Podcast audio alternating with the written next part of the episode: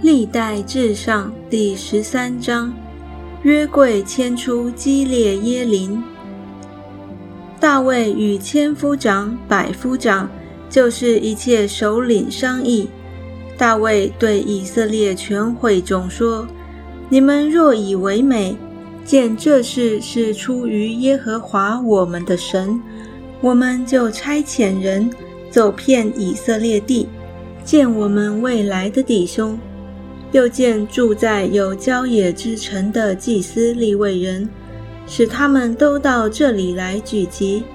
我们要把神的约柜运到我们这里来，因为在扫罗年间，我们没有在约柜前求问神。全会众都说可以如此行，这事在众民眼中都看为好。于是。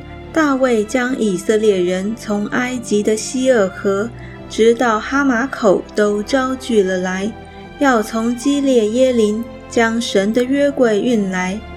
大卫率领以色列众人上到巴拉，就是属犹大的基列耶林，要从那里将约柜运来。这约柜就是坐在厄基路伯上耶和华神留名的约柜。他们将神的约柜从亚比拿达的家里抬出来，放在新车上。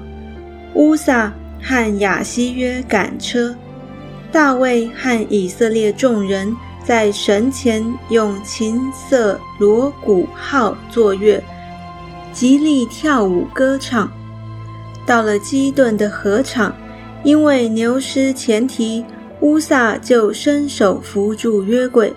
耶和华向他发怒，因他伸手扶住约柜，击杀他，他就死在神面前。大卫因耶和华击杀乌撒，心里愁烦，就称那地方为皮列斯乌撒，直到今日。那日大卫惧怕神，说：“神的约柜怎可运到我这里来？”于是大卫不将约柜运进大卫的城，却运到加特人厄别以东的家中。